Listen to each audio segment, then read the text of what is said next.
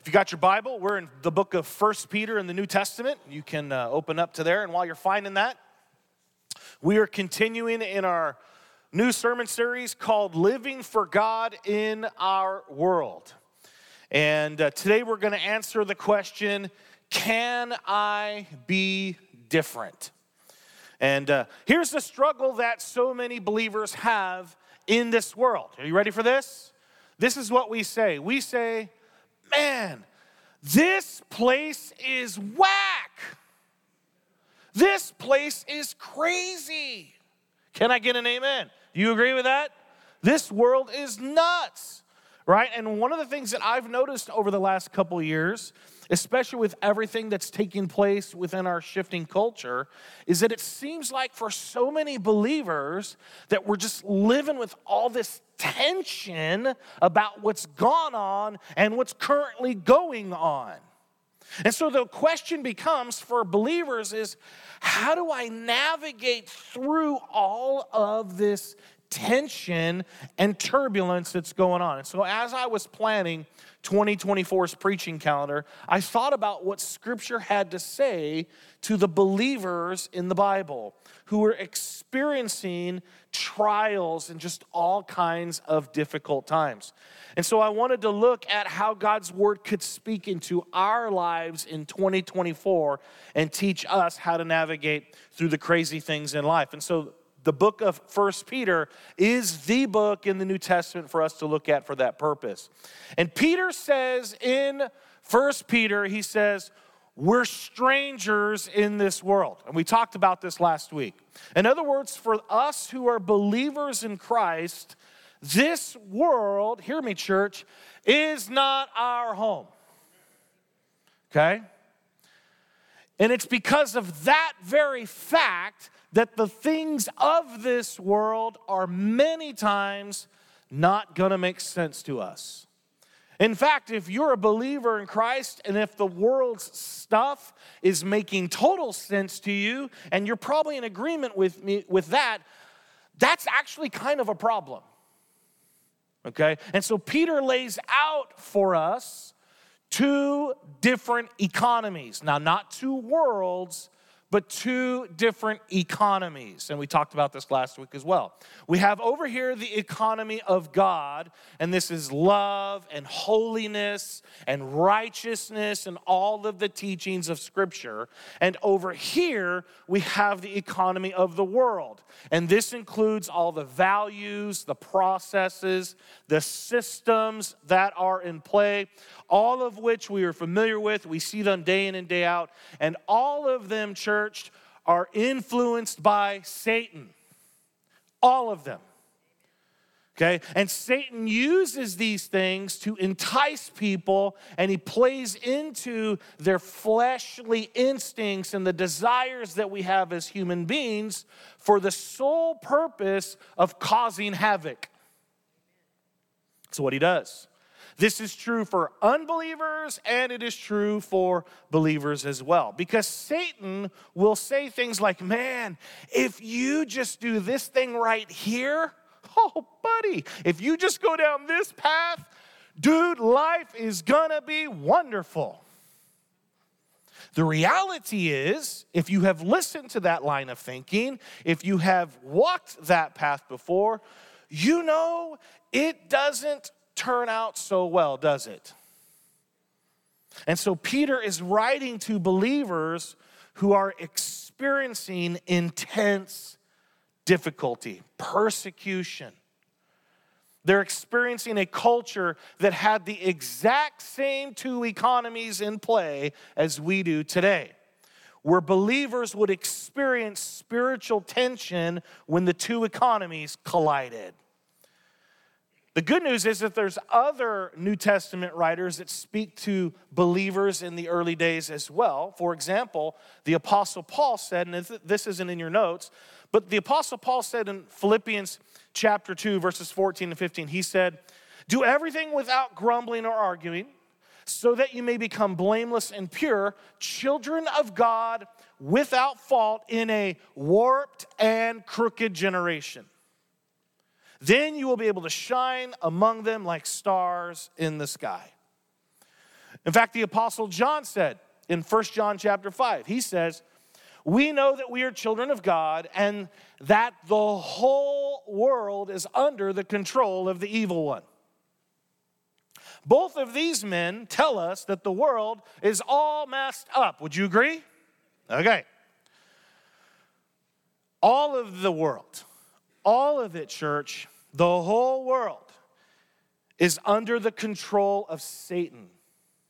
And that's a big statement to us when we read that. It's in the text of Scripture.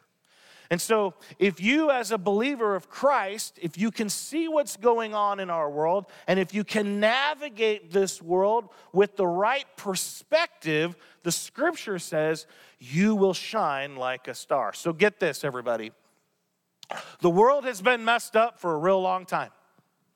In fact, it's been messed up since Genesis chapter 3. That is when sin came into the scene of, of humanity.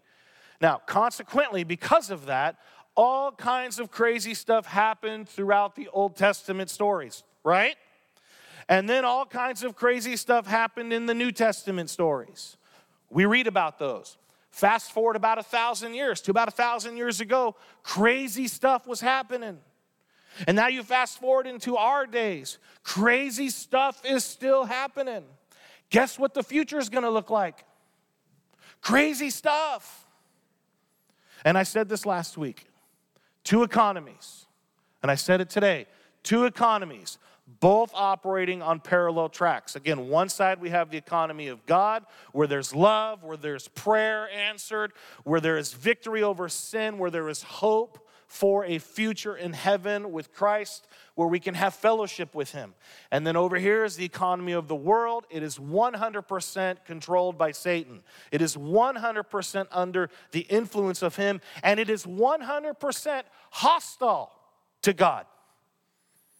Have you ever noticed how much the world seems to not like Christianity? Have you ever noticed that? It doesn't like the gospel. Well, why is it? that way. Because the gospel is offensive to the people who are under the influence of the world. Jesus said in Matthew chapter 12, Whoever's not with me is against me. Jesus recognized that. Two economies, folks. There is not a third. This world that we're living in, walking in day in and day out, is under the influence of Satan. Are we with me? Okay. So then, that's why you hear politicians say crazy things. In fact, here in California, they'll say things like this, right? Drug usage is really high. Let's legalize it. Now, if you're a believer, you kind of scratch your head at that and you go, What? Man, that's crazy. Drugs are ruining people's lives, and we're just gonna legalize it? What? Now, hopefully, you as a believer, you scratch your head and you say, How did they get there? And the answer is, brothers and sisters, is they're under the influence of the systems of this world, which are under the influence of Satan. And so, as believers, God has given us a higher calling. And we're going to look at that today. In God's word, Peter gives us a challenge to be different. And the first thing is number one in your outline is to remember that you have been made new as a believer in Christ. Amen? And we say thank you Jesus for that. We have been made new. 1 Peter chapter 1 verse 14. The text says this. As obedient children, do not conform to the evil desires you had when you lived in ignorance. In other words, don't fall back into the same old desires that you had before you were saved, because that's going to be what Satan uses to entice you to get off of the very path that God is calling you to walk. Verse 15 says this But just as he who called you is holy, so be holy in what's the word, church? All you do. Now, not just here on Sunday, here at FBCFO, when you're talking to me and you're talking to your wonderful church friends and, and, and showing all the good stuff and the highlights of the week, but also be holy Monday through Saturday. That's a little bit more difficult, isn't it? Scripture says, Be holy in all you do, verse 16, for it is written, Be holy because I am holy. So God is calling us to be just like Jesus. We're not going to be lazy. We're not going to slip back into the old ways and just doing whatever it is that we want to do. That's the old sin nature talking. But as believers, we know better, don't we? We have God's word to tell us what we need to do. So instead, we're going to be obedient children of God. We're going to allow the Holy Spirit to guide us and shape us and, and help our lives get into the image of Christ.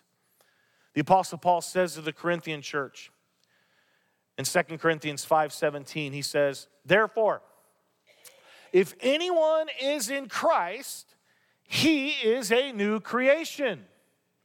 The old is gone, the new has come." Paul says, "You're a new creation." Amen. Amen. Great news. Peter says, "You're to be holy."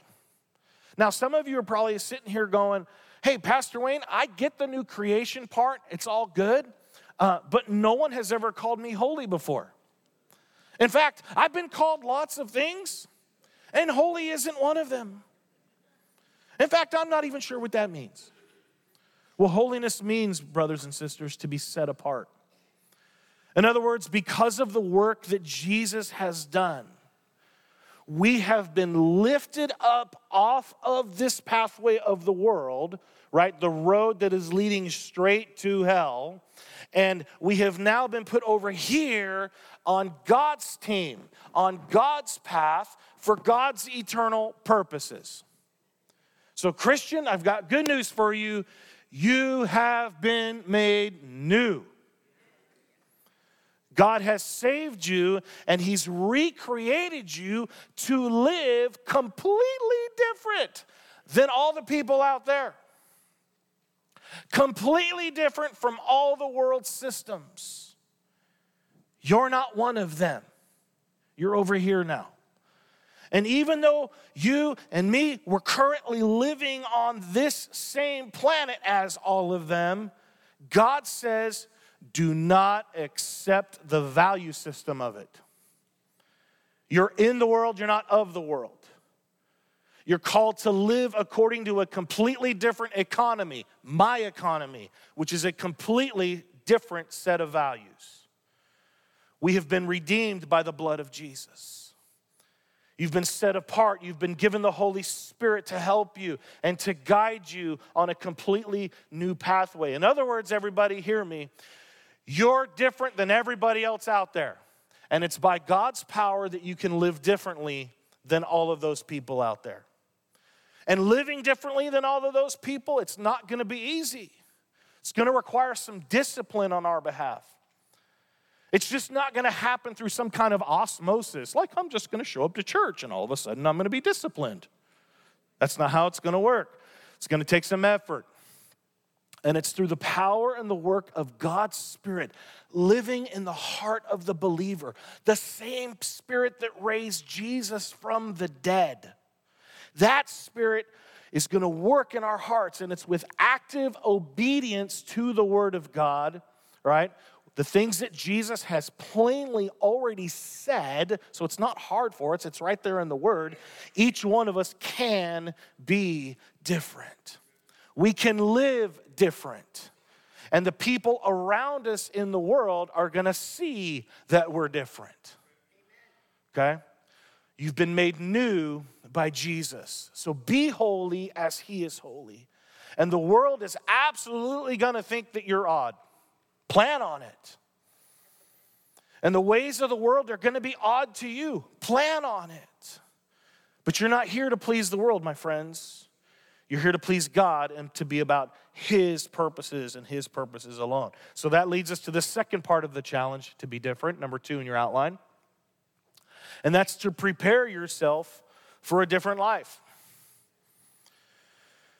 And this is where it becomes really important for us to lock into what Peter is saying. Chapter 1, verse 13. Read, I'm going to read from the New King James Version now. Peter says, Therefore, gird up the loins of your mind. Now, let me just stop right there. Anybody have any idea what that means? Because something tells me that in California, girding up loins isn't even legal. Okay? Sounds kind of weird. It does sound kind of weird. But here's what it means, okay? In, in biblical days, men would wear robes that were really long, right? And they were split and in, in the middle, and at the end, there would be tassels at the very bottom of their robe. And so, if they were getting serious about a job or a task that they had to do, maybe digging a hole in their yard or whatever it was, they would, they would gird their loins, meaning that they would bend down, pick up the robe, and kind of tuck it into their waistband. And this way, they could move about the, the job and not get kind of you know restricted with with their clothing and so so this was a figure of speech that everyone in this day completely understood now, for us in 2024, how can we apply that? Well, it basically means this, everyone. It's, it's, like, it's like Peter is saying to us, okay, Christian, it's time to muscle up, time to get serious about what you need to do to be a disciple of Christ. If you're gonna walk around this planet, and if you're gonna be on the pathway of God, you've gotta get serious about your mind, you've gotta get serious about your thought life. And then the verse continues. He says, Be sober and rest your hope fully upon the grace that is to be brought to you at the revelation of Jesus Christ. So, in your outline, how to prepare to be different. Letter A is this is I need to have a single mind. I need to have a single mind. Right? There's two economies going on. And the problem for us as believers is that part of the time our minds are on the things of God, and the other part of the time, our minds are on the things of the world. And I don't know about you, but every time that this happens in my life, I get frustrated spiritually. I feel like something is missing in my life. And that's because I'm not girding up my loins. I'm not getting serious about being single minded specifically single minded on the things of God. So, collectively, we have to stop thinking that we can have part of our mind in the things of God and part of our mind in the things of the world. It does not work, my friends. Trying to do so will cause us to be a schizophrenic believer. I talked about that last week, right? It does not work. We have to be single minded. And what follows is letter B, we have to have a serious mind as well. Verse 13 says for us to be sober. Now, not somber, but sober. Now, why is this? Because if we're not sober minded, our mind and our thoughts will be elsewhere. And our mind is such an important part of following Christ. God wants us to be totally locked in on His ways and His purposes and his desires. So, in your outline, Peter even tells us the why of this. And that's number three because God paid a price for you. God has paid a price for you. Everybody say me. Come on, church. Everybody say me. God has paid a price for you, for thee, for me and thee, right? He's paid a price for you. First Peter chapter 1, verse 18 says this For you know that it was not with perishable things, such as silver or gold, that you were redeemed. And here's the key part from the empty way of life. Okay, pause now.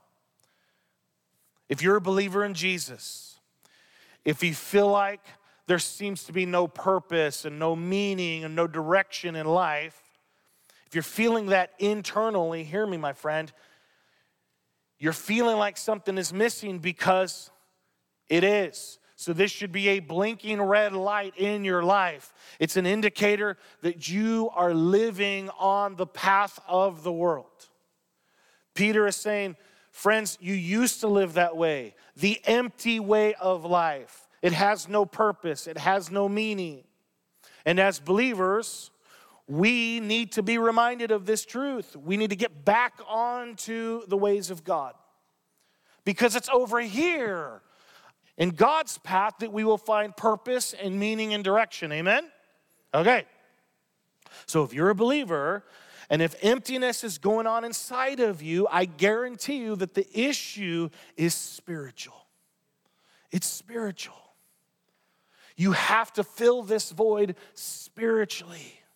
It's not about owning stuff, it's not about anything else. It's not about moving to Texas or moving to Idaho like so many people did back in the pandemic, right? It's not about getting a new car. It's not about getting a new job. It's spiritual. It's about needing spiritual revival in your life. So I'm going to encourage you throw some wood on the fire, open up your Bible, get the Word of God into your life, sing psalms, hymns, and spiritual songs, and just allow the Holy Spirit to fill you. Amen?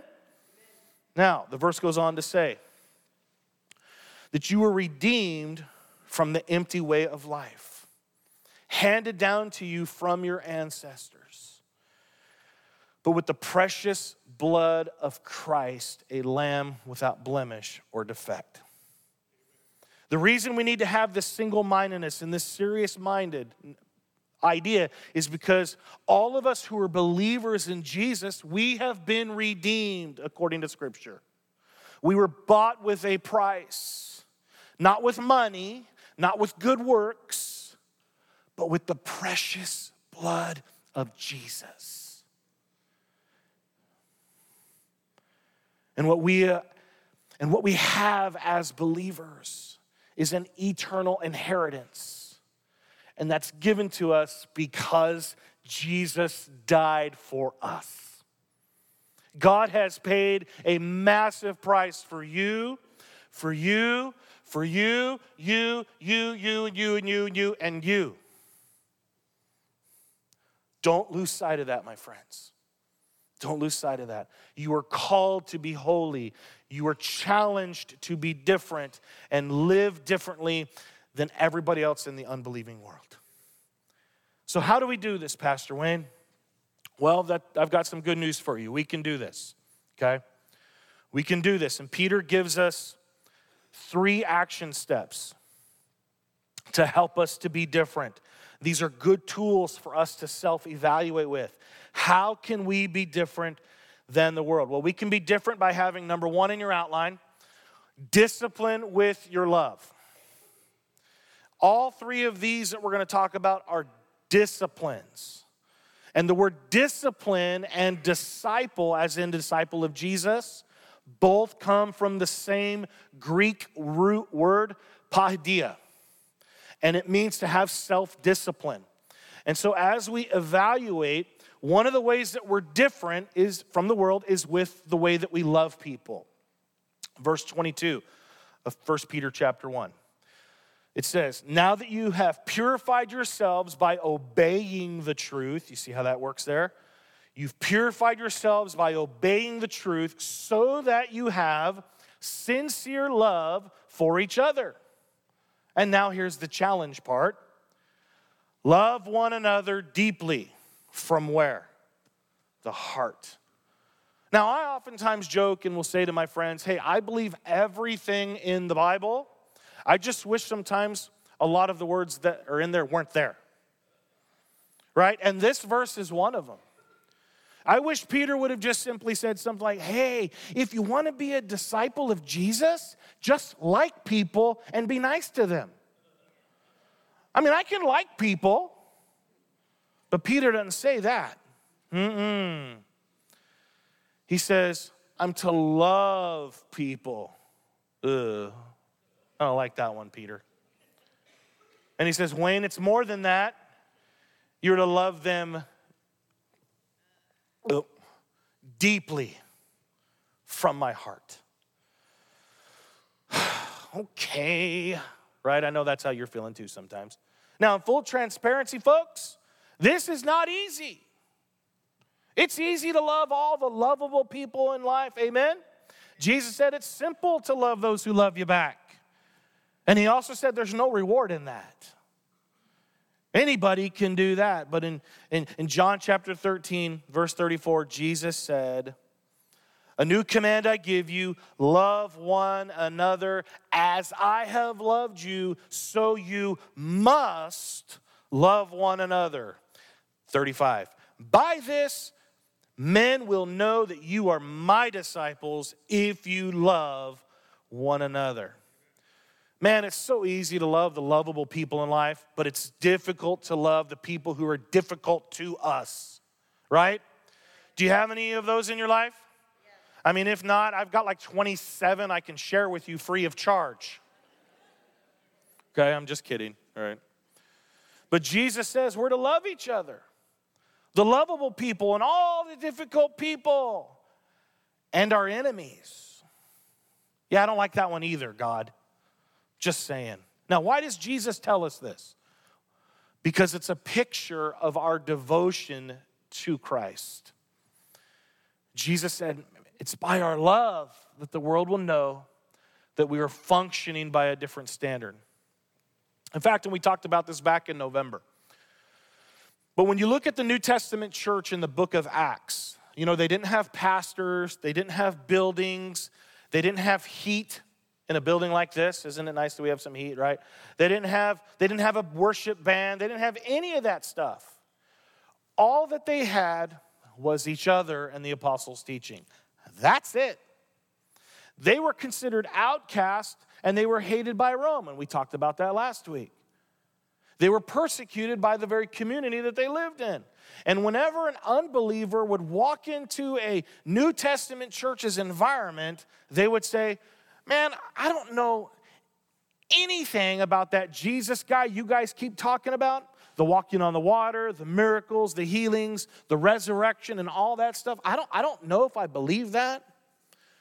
But one thing I can see about all y'all is that you sure do love each other. That happened.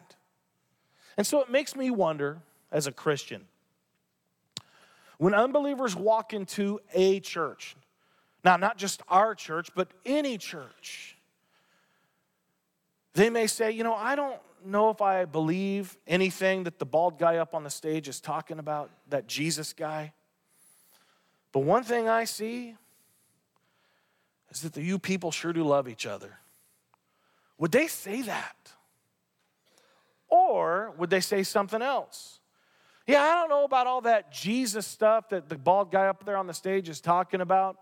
I'm still processing all that and, and, and I'm listening, but one thing I see is man, you church people, you sure are judgmental about outsiders. Is that what they would say? Jesus said, People would know you are mine by your love for one another. It's our love for others, church. It's what Scripture says. This is a picture of who Jesus is to us. And it's a picture of our devotion to Him. So, congregation, I ask you this morning how you doing with your love for other people? You doing okay? How about the difficult ones in your life? How about your enemies? How you doing with that? Second one is this. Number two is that we're to have discipline with our mouth.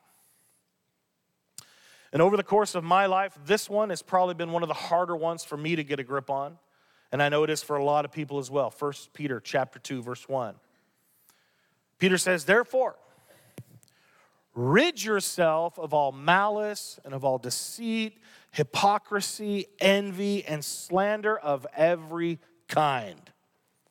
And see, when I say in our outline today with our mouth, it's a summary of these things in this verse because the way that we convey malice and deceit and hypocrisy and envy and slander is with our words.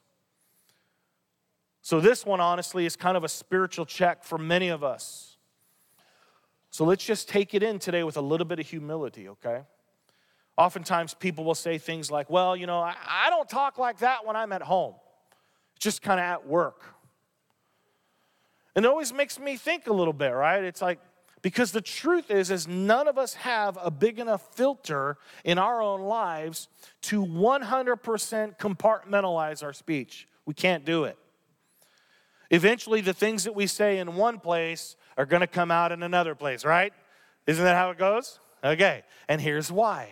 Because the starting point of our words is not our tongue. Our words come from our inner soul, our heart.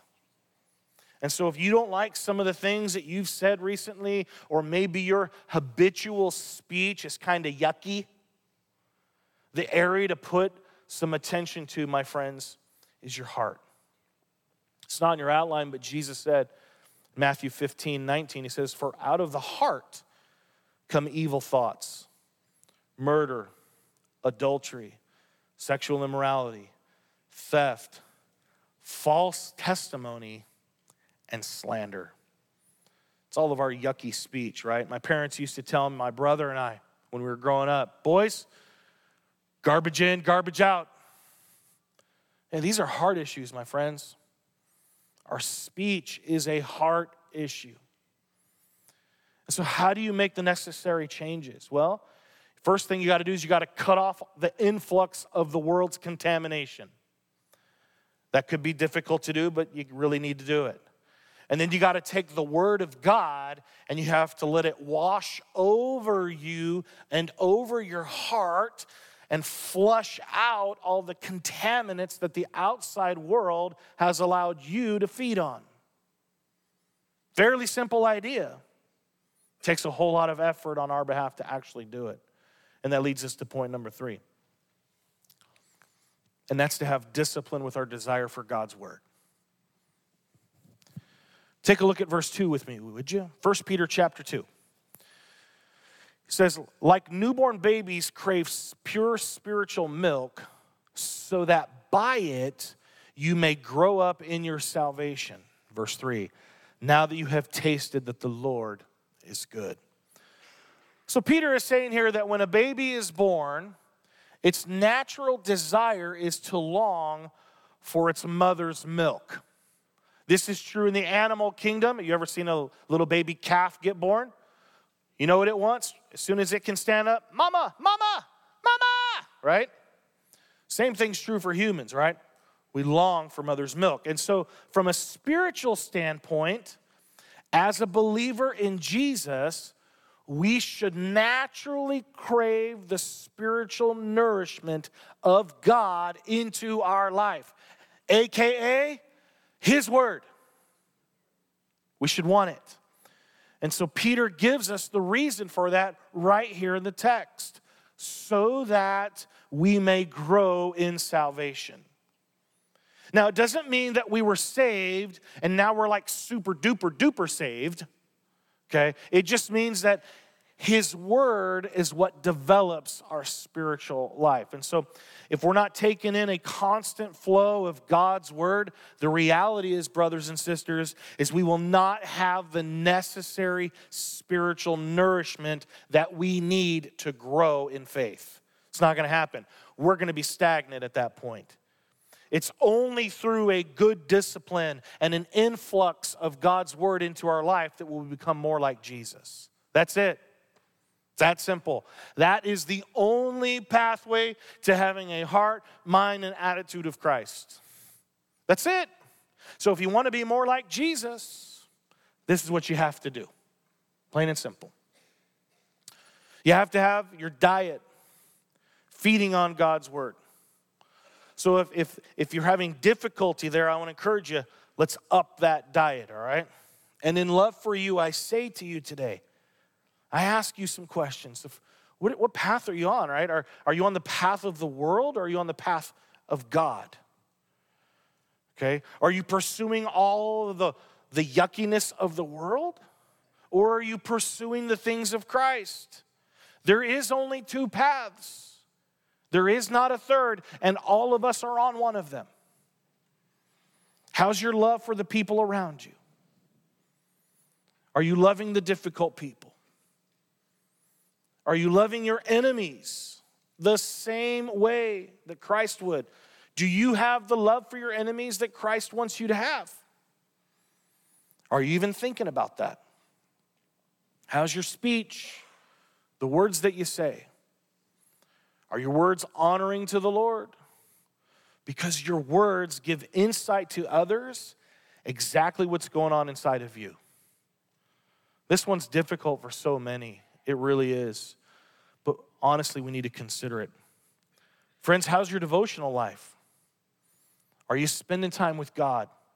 Are you reading His Word? Are you hearing the Word of God? Faith comes from hearing the Word of God. Are you hearing it? Was there a time in your past where maybe you had a really good devotional life, but now it's kind of apathetic? Maybe your excuse is, Pastor Wayne, I'm just not a reader, bro. Okay, I hear you. Not a problem. I want to encourage you to get the YouVersion app on your super awesome smartphone because the YouVersion app will read it to you. Advantage of modern technology, right? In fact, the, on Friday night at group, Greg was sitting next to me and his Bible was reading to him. I was like, What's that? He goes, Oh, the Bible's reading to me. I'm like, Oh, that's cool. Your devotional life is essential for spiritual growth. Are you with me, church?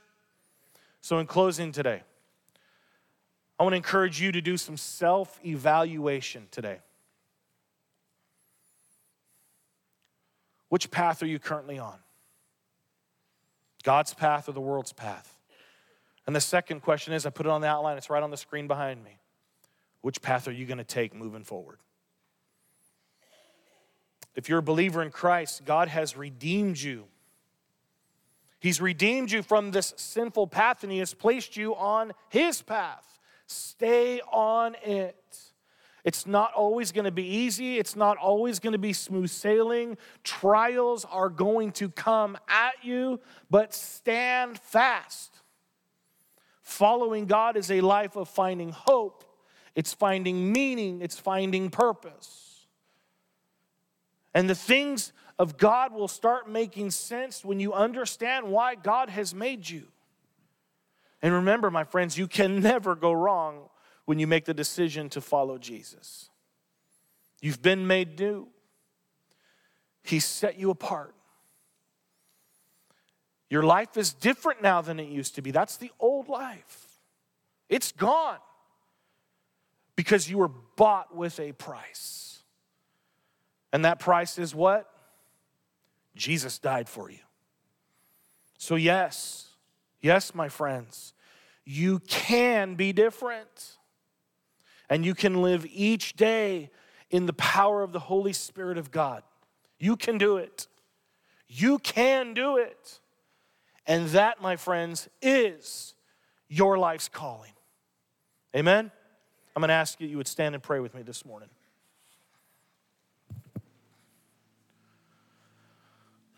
Our Father, we come to you this morning and just. Uh, great, in your grace and in your mercy, God, I, we lift up our, our spirit to you.